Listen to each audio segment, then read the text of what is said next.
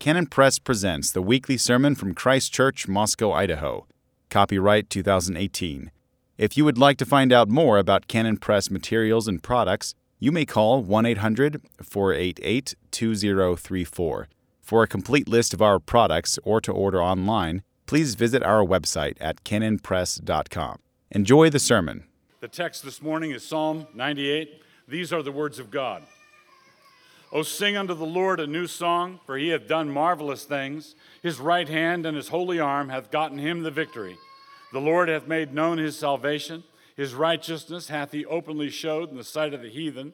He hath remembered his mercy and his truth toward the house of Israel. All the ends of the earth have seen the salvation of our God. Make a joyful noise unto the Lord, all the earth. Make a loud noise and rejoice and sing praise. Sing unto the Lord with the harp, with the harp and the voice of a psalm with trumpets and sound of a cornet, make a joyful noise before the Lord the King. Let the sea roar and the fullness thereof, the world and they that dwell therein. Let the floods clap their hands, let the hills be joyful together. Before the Lord, for he cometh to judge the earth. With righteousness shall he judge the world, and the people with equity. O our God and Father, we are your people and the sheep of your pasture. We pray that your Spirit would assemble us now and teach our hearts. Tear down all the defenses and excuses that we may have erected against you. Mold us, we pray, and in Jesus' name we pray, and amen.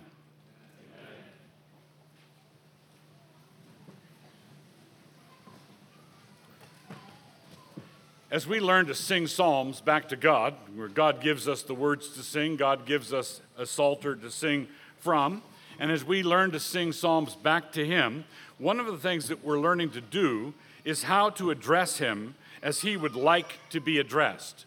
God teaches us how to speak to him. God doesn't leave it up to us to figure out how to approach him. Instead of cooking up our own idea of pious noises and liturgical shuffling around, our own extempore, our own extempore musical that we make up as we go along, instead of that, we can read the script. We can commune with the librettist. We can follow the stage directions. The Psalms are an enormous help in this. When you find yourself singing something and you wonder, I wonder if it's okay to sing this way to God, and then you say, oh, wait, it's in the Bible. Right? Oh, it, it must be okay because this is what He has given to us to sing to Him. One of the things that we're learning how to do when we work through the Psalms, when we learn to sing Psalms, when we worship God, is we're having our piety shaped and formed in accordance with the Word of God. And, and Psalm 98 is a marvelous example of this. This psalm can be divided basically into three stanzas. The first concerns why we are invited to praise Jehovah, verses 1 through 3. The second addresses how, verses 4 through 6, which largely involves various instruments. And the third has to do with the matter of who. And the who is universal. The who is all the created order, the, the waves, the, the hills, everything. Praise the Lord. So, why are we to praise God?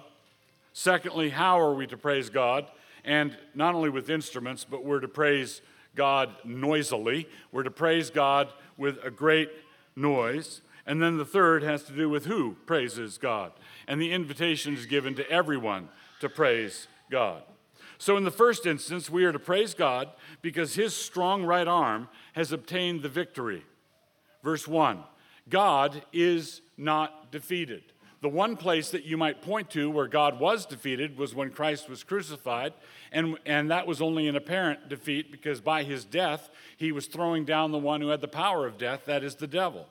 Christ was conquering when he died. So, Christ, God, God in heaven, Christ on earth, the Spirit as he moves, his strong right arm has gotten him the victory. God wins. You cannot understand the world unless you understand that God, of necessity, in order to be God, has it his way. It goes his way, it goes according to his plan. He has obtained the victory for himself. We are to praise him because he does not keep the fact of his salvation secret. That's in verse 2. The fact that he saved you, the fact that he saved me, the fact that he saved all of us is not something he's embarrassed about. God is not embarrassed about being associated with us. He saved us on purpose. It wasn't like he gave a general invitation to absolutely anyone and then was kind of shook up with who showed up.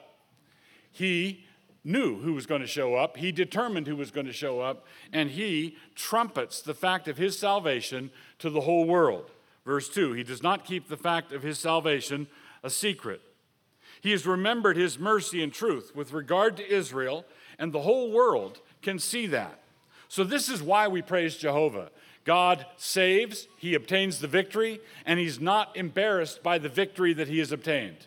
He's not, embar- he's not ashamed, as it says in the New Testament, he's not ashamed to call us brothers. He's not ashamed to be associated with us as his people. This is why we praise Jehovah. Jehovah has saved us, he has obtained the victory through what he has done, and he is remember, he's, he's uh, pleased and happy to be associated with those that he has brought into salvation. So that's the first stanza of this psalm, one through three. This is why we praise Jehovah. He saves us, he has obtained the victory for himself, and he's not embarrassed at all by what he has done. Secondly, make a joyful noise, make a loud noise, do it with song. Verse 4. Sing to the Lord with a harp and also with a psalm. Verse 5. And all the jubilation, and add to all the jubilation some brass. Verse 6. Act like this is the coronation of a king, because that is exactly what it is. So, this is how we're to do it. We're to be a noisy lot.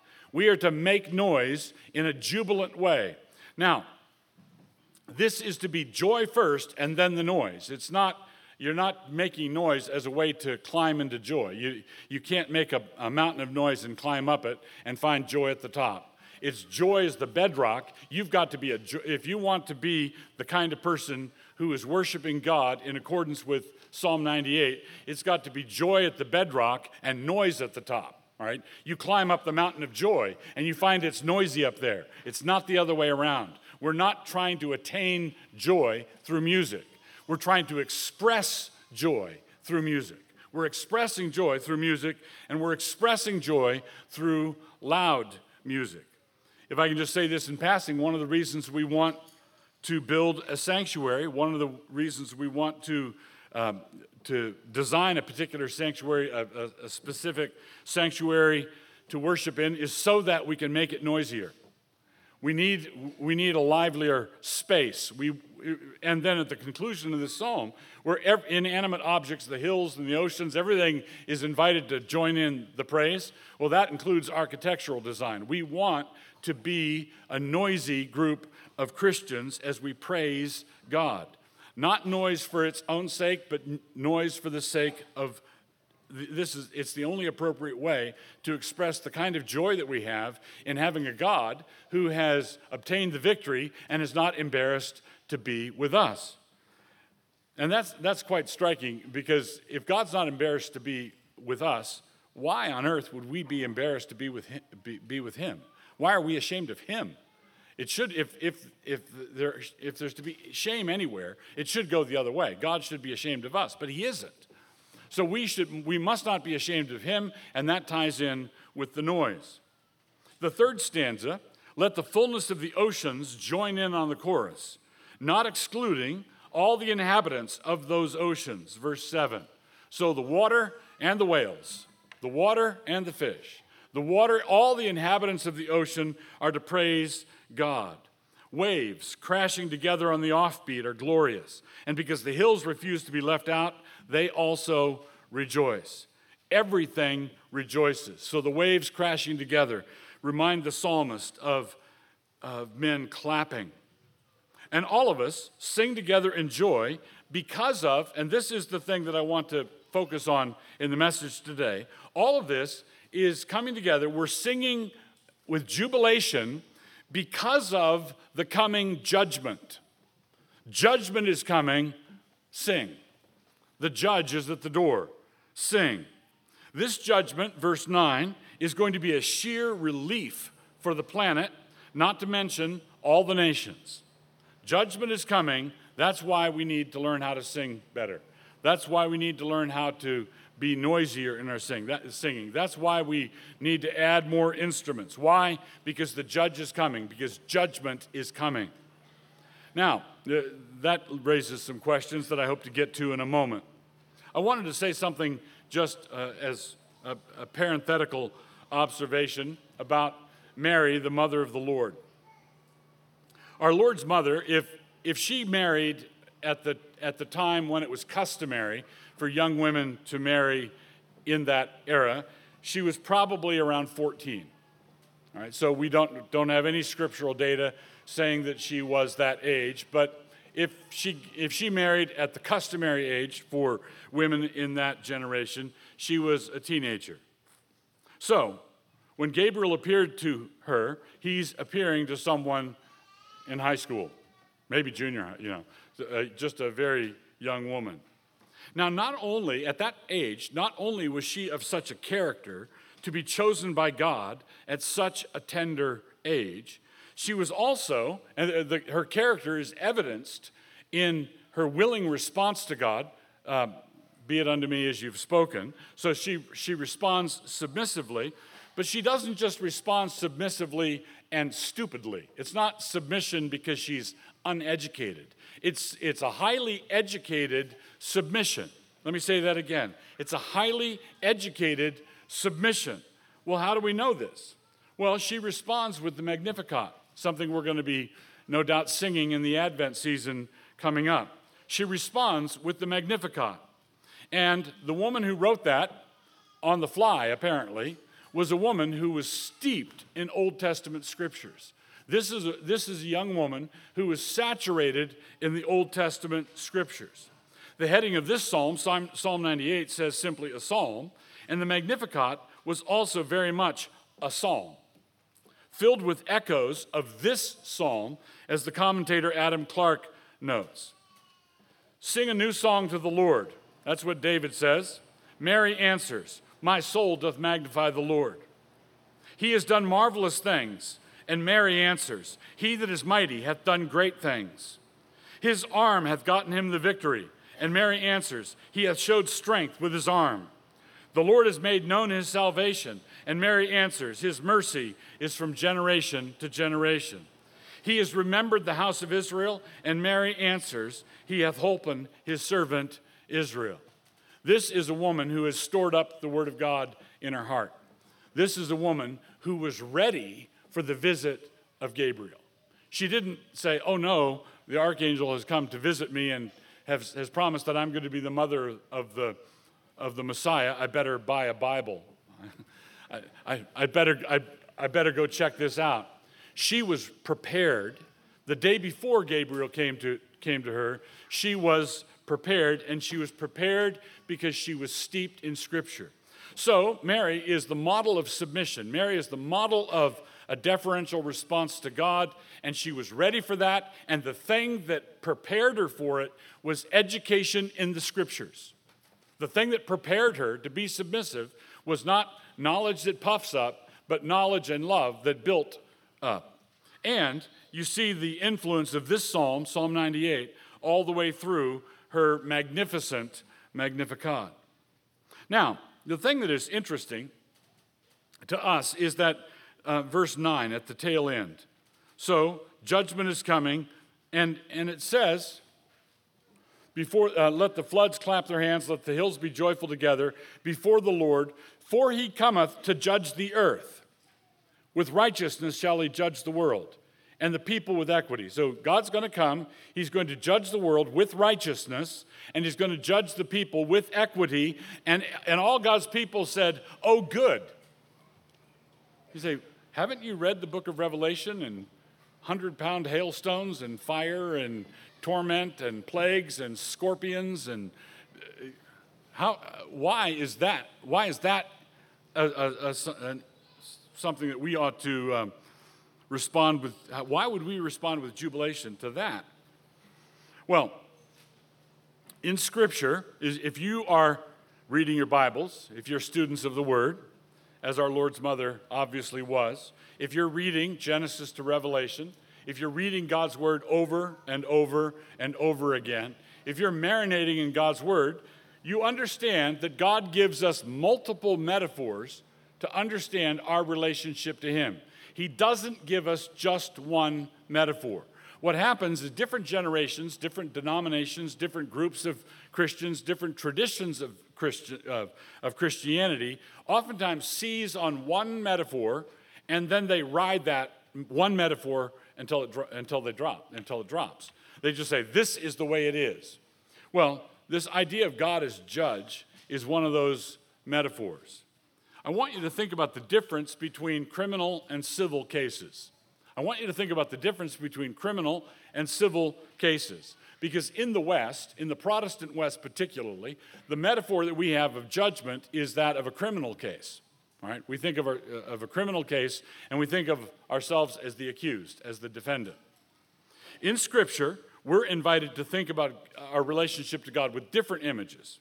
If we think biblically, we can use all of them profitably, not allowing one of them to dominate and, and without falling into the trap of applying them woodenly. For example, when we, think of, when we think of the coming judgment, we are invited to think of it as a criminal trial in a capital case with ourselves as the accused.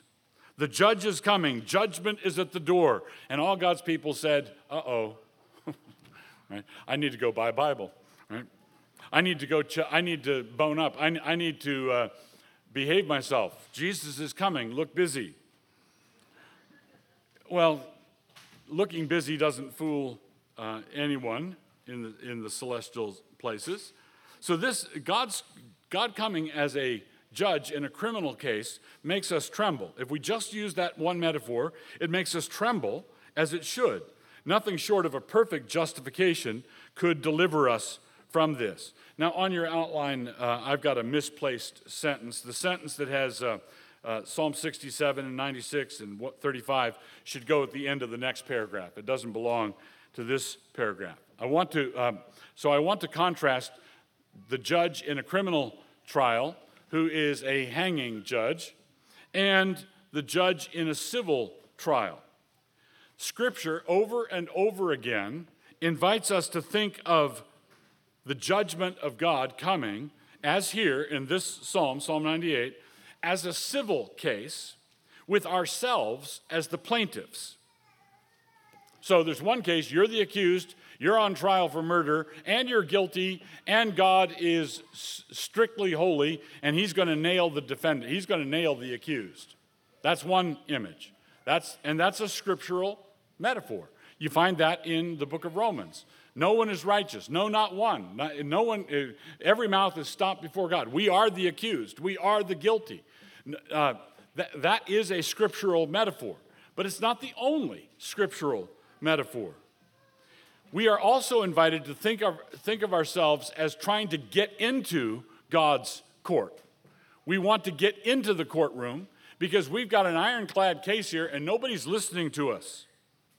In the former illustration, we want to get out of the courtroom as rapidly as possible and with minimal fines or, or, without being hanged. In the latter illustration, the difficulty is getting into the courtroom. All right, so in one metaphor, you want to get out of the courtroom with your skin entire, and the other metaphor, you, the only thing you want is to, is to get your case heard. You want to get on the docket. So, the difficulty often in corrupt societies is precisely that. It's not, it's not trying to get out of the courtroom, it's trying to get into the courtroom.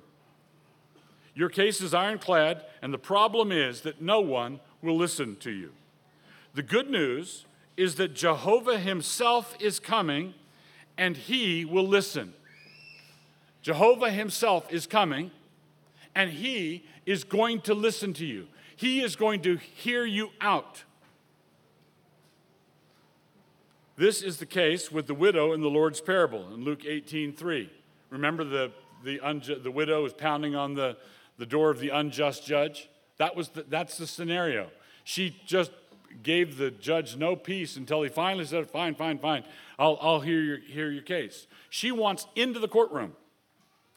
Consider Psalm 67 4, Psalm 96 12 and 13, Psalm 35, verse 24. Judgment under this metaphor, judgment in, in, in an instance like this is a matter of jubilant joy. It's a matter of jubilant joy. God is going to come and He is going to right, straighten out every crooked thing. He's going to put everything right. God is going to put everything right. Now, obviously, when God comes and puts everything right, the people who were wronged by that wrong thing are jubilant that that wrong thing is put right. But what about the people who made it go wrong? Well, that's the other metaphor, right? The, pers- the, the people who are dominated by cruelty, the people who are full of themselves, the people who measure all of, all of their interactions with all of their friends, all of, all of their family members, they cannot, they cannot be persuaded to step out of their own skin and look at the other, per, the other person's position in, a, in any kind of objective way. The golden rule, do unto others as you would have them do unto you, requires us to step out of our own perspective. You, you, can't, you can't apply the golden rule if you only see it your way. If you only see it your way, if, well, if my wife only did thus and such, then, or if my husband only did thus and such, then, if my neighbor only did this and this and this, then everything would be great. So, suppose, suppose uh, you're complaining and whining and moaning about your situation, and uh, to anybody who will listen, and the number over the years of those who are willing to listen is steadily declining. And, and you are, but you're still complaining, you're still moaning. And I say, good news, good news. God is going to come down tomorrow, and He is going to put everything in your situation absolutely right. Now, some people who've been kidding themselves, thinking that the, the, you know, the plaintiff who is kidding himself, the plaintiff who thinks he's got a great case and he doesn't have a great case, that's going to, he's in for a rude awakening. If God comes down as the judge in a civil, in a civil case and he intervenes, it's not going to go as expected. But it's good news when God intervenes in the civil case, in this tangle, in this marriage trouble, in this business snarl in the hurt feelings that went this way and that way, in all the people, all the people who don't understand you, all the people who don't, you know, don't, don't, don't, whatever it is that they're not doing. When God comes down and intervenes and puts everything right, there will be great rejoicing in a number of quarters, and there will be dismay, consternation in others. Because, as it says, before the Lord, for he cometh to judge the earth. With righteousness shall he judge the world. He's going to come and he's going to, he's going to apply a straight edge to this situation, and he is going to, without hesitation, without shrinking, without any kind of uh, softening, he's just going to say, This is right and this is not right. This is righteous and this is not righteous then we all say, uh oh, then we're all in trouble. Now we're all in trouble, even with this intervention. Uh, now, aren't we all in trouble? Yes. And that's why I want to finish this message by talking about Jesus. The, the judge, who is the judge in the criminal trial, is Jesus.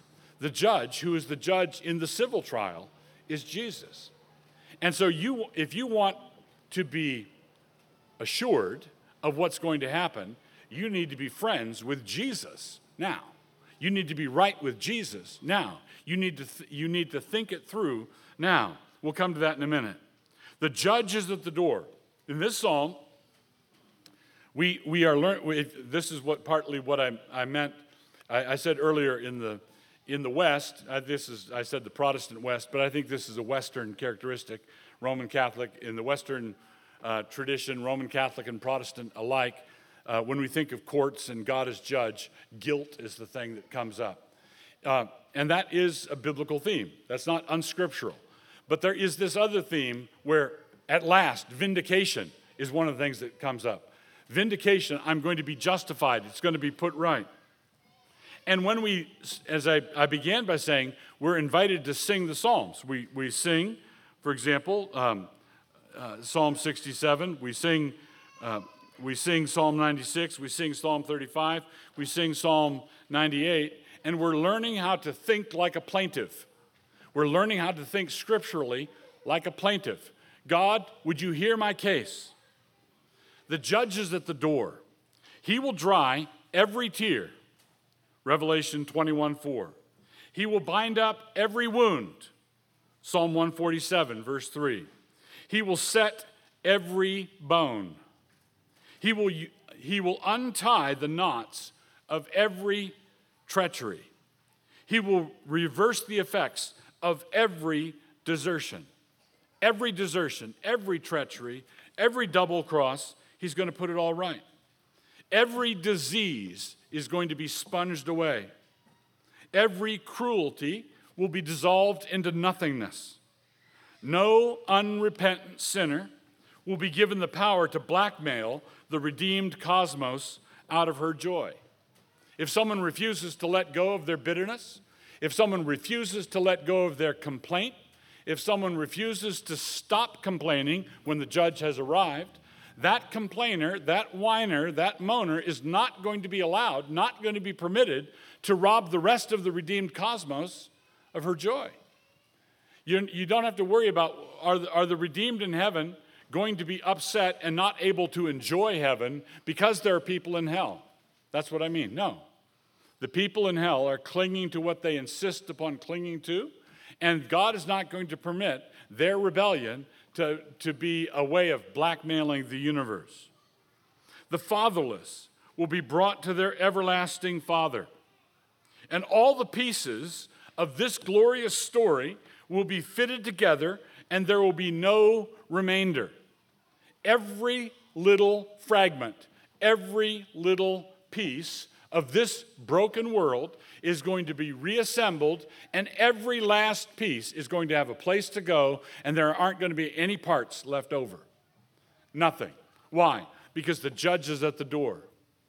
Every quarrel, every falling out, every divorce, every estrangement with a son, every estrangement with a daughter or a mother or a father or an uncle or an aunt, every, every last one of those things, all of it is going to be put right. All of it is going to be put right. And, you, and we think, how can God do, possibly do that? Who does he think he is? Think, listen to yourself. God is God, and God is the judge. And when the judge rightly understood in his role as a judge, when he's at the door, God's, God's the, the hearts of God's people leap for joy. That's how we are to think of him. Why? Not because, not because our case is as ironclad as all that, but rather because we are in Christ. Right? Christ, is the, Christ is the judge who's going to do this for us. So, here's the question What do you make of Jesus? What do you make of Jesus? That's going to be the dividing line between the judge as the hanging judge in a criminal case or the judge who rises up to vindicate you and put everything right where it ought to be. What do you make of Jesus? He was crucified, he was buried, he was raised, he was raised again in the ascension, and then enthroned. He is now seated at the right hand of the Ancient of Days, and every creature is summoned to face him. Every creature is summoned into his presence. Every creature comes to look Jesus straight in the face. And at that moment, there's only going to be one possible binary choice you will love or you will not. You will love him or you will not love him. And your best indicator, incidentally, of which way it's going to be is whether or not you love him now. Right? Do you love him now or do you not? Do you follow him now or do you not? Do you do it his way or do you do it your way? So every creature, I don't, I don't know how this is going to work at the last judgment because there are, are a lot of us, but at that moment, at the last judgment, you will be face to face with your judge you will be face to face with your judge. You will either continue to look him in the face or you will turn away. You're summoned to face him, you're going to refuse to do so, or you will do so.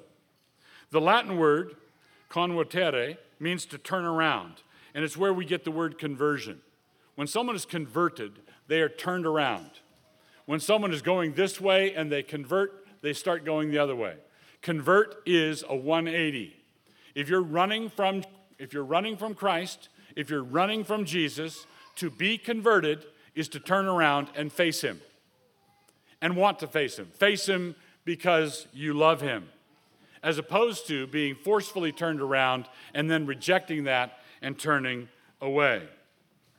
Our solemn responsibility, starting now, not starting at the last day, but starting now, starting whenever you hear the gospel preached, our solemn responsibility is to turn and face Christ.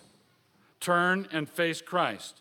If we do, if we turn, then we're going to be looking on the one who was pierced. If we, we will see him, and that means we will see the judge who undertakes on our behalf. If you turn to face Christ, if I say, which way will you go? Will you continue to run away, or will you turn and face Christ? If you turn to face Christ, you are facing the judge. If you re- refuse to turn to face Christ, you're running away from the judge. Christ is the judge in either case. When you turn and face him, you are facing the judge who vindicates. When you run from him, you are facing the judge who judges. We can know that Christ is the one who undertakes on our behalf because when we turn and face him, we're looking at the judge who undertook, past tense, on our behalf. He is the one, we're looking on the one who was pierced. We're looking on the one who had a spear run into his side 2,000 years ago. We're looking on the one who had nails driven in, into his hands and feet. We're looking at the one who was flogged for us. So when we turn and look at him, we're looking at the judge who took the punishment for the accused. You see that? So you, you can have this metaphor or that one. You're the accused, and if you turn and face him, you're looking at the one who took your place. So, this is the foundational issue. Christ either undertakes for you and does so as one kind of judge, or he overtakes you, doing so as the other kind of judge.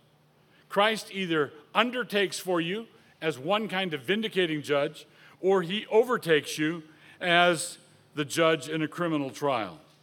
Do you want to look on the face of a merciful judge?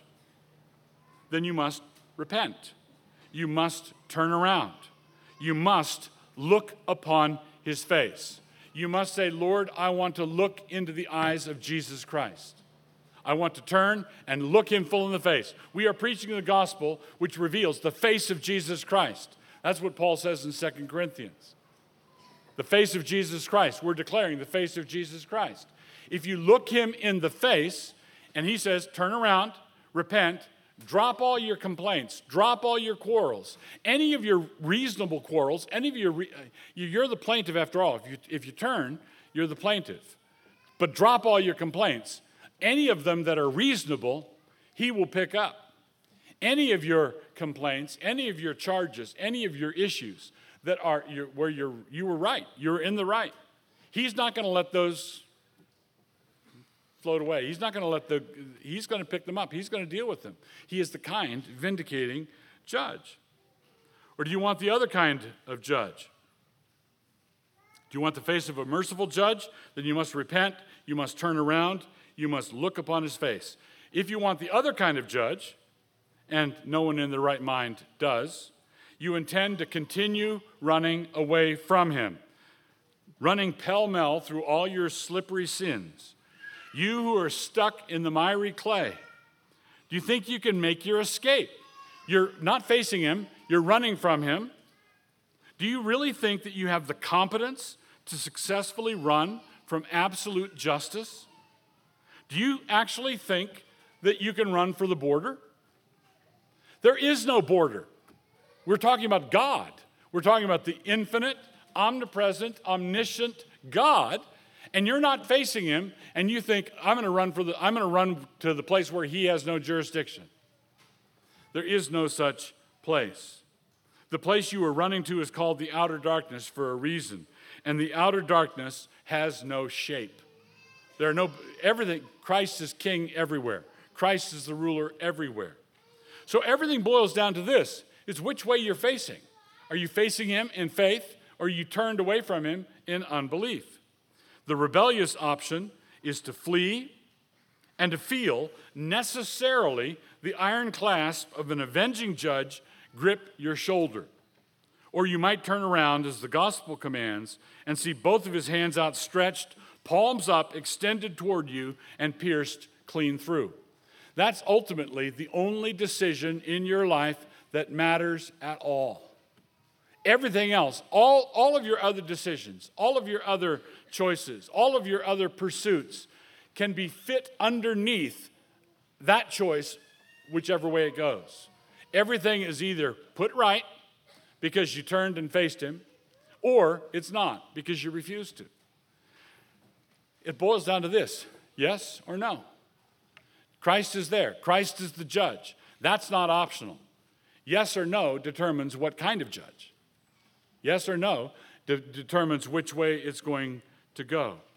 And this is why, as we learn as God's people to sing a psalm like Psalm 98, the judge is coming, the judge is at the door. When we sing those words, if, we were th- if we're singing about a criminal trial, everybody should drop their psalter. You know, the, the judge is coming, he's going to judge the nations, oh no, and then I, I need to run. Well, the only way to run from the wrath of God is to turn and run toward the wrath of God. That's the only way out. When I said earlier, there is no border, there is no way to run. There is one direction where you can run, and that's toward Him.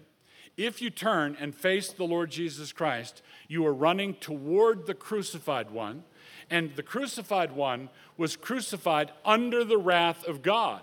So that when you come to Christ that way, His wrath is fully propitiated. The wrath of God is fully expended. There is nothing left over.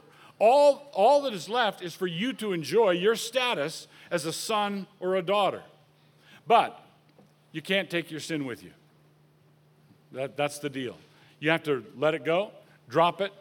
Let, as, as Toplady says in Rock of Ages, nothing in my hand I bring. Nothing in my hands I bring. Simply to thy cross I cling. That's the way it's got to go. This, and this is gospel. This is just good news gospel. The way the gospel works is that it is an encouragement to those who do not know Christ yet to turn and come to Christ. It is also an encouragement to all those who have turned in their life, who are Christians, who are genuine Christians. They are encouraged to renew their, their focus on looking to Christ, finding satisfaction in nothing else. Come to Christ. It's all Jesus, all the time. All Jesus, all the time. And if you are facing Him, then there is no condemnation, Romans 8 1, there's no condemnation for those who are in Christ Jesus. If you are running away from Christ, there's nothing but condemnation. Do you see that? No condemnation in Christ. Running away from Him, nothing but condemnation. One other thing, there are some people who found out, who figured out, figured out probably in the first century, that church is a good place to hide from God. Growing up in the church is a good way to hide from God. Memorizing Psalms is a good way to hide from God. Doing all the stuff that makes other people think that you're a good Christian is a good way to hide from God.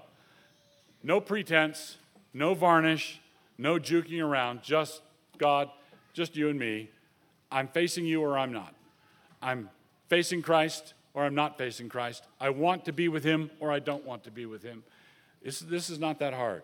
Christ crucified, and you're with him forever. Christ as the judge, and you want to escape from him, and you will never be able to escape from him forever. God judges the world through Christ, God saves the world through Christ. And that's why we're gathered here. We're Christians, we believe him, we are worshiping him, we are facing him, those of us who are facing him, worshiping him in spirit and in truth. Gracious God in heaven, we bow before you now, and we ask you to drive this word deep into our hearts. And we ask that you would do this through your Holy Spirit who dwells within us. As we come to this table, it is natural for us to think about what we are doing. We want to understand the meaning of the sacrament. We want to reflect on it as we come. We want to have departed from all known sin. And we want to look around so that we might enjoy the fellowship of all the saints as we come, and so on. This is all good and proper. But because it is a communion meal, because we are fellowshipping with God as we come to this table, we also want to remember that this is a time when God is doing things. It is not as though we are active in this communion and He is passive. No, not at all. God is actively at work in our midst as we come to communion with Him. He is the one who knits us together in love through His Spirit. He is the one who strengthens us with His grace so that we might be equipped to do the things He has assigned to us for this coming week. He is the one who teaches us to taste His goodness in a way that grows over time. God is at work. This is His sacrament, and we partake of it by grace. This is one of the places where God works into you the things that He expects you to work out. Work out your salvation with fear and trembling, it says in Philippians. For God is at work in you, both to will and to do for His good pleasure. This is one of the places where God is working His good pleasure into you, and it is here that you are permitted to enjoy that pleasure, resolving with gladness by faith to work it out. So come and welcome to Jesus Christ. Our Father and God, we thank you for this table. We thank you for what it cost you to provide it for us. And we pray that your Spirit would work in us so that we approach it properly and rightly as we ought. We pray in Jesus' name. Amen. The charge is this it's simple, simple and binary. It's either yes to Jesus or no to Jesus, either yes to Christ or no to Christ. It's either you're going to follow him or you're not going to follow him. And if you don't follow him, you could not follow him any number of places. You could not follow him in church or out of church. You could do it as a rank pagan. You could do it as a professing Christian. You could do it as someone who studies theology and doctrine. You can not follow Jesus in all kinds of places. But it's not going to be possible for you to lie to yourself if you're not following him. It's Christ or chaos, Christ or nothing, Christ or the abyss. Now to him who is able to do exceedingly abundantly above all that we ask or think, according to the power that works in us, to him be glory in the church by Christ Jesus to all generations, forever and ever. Amen.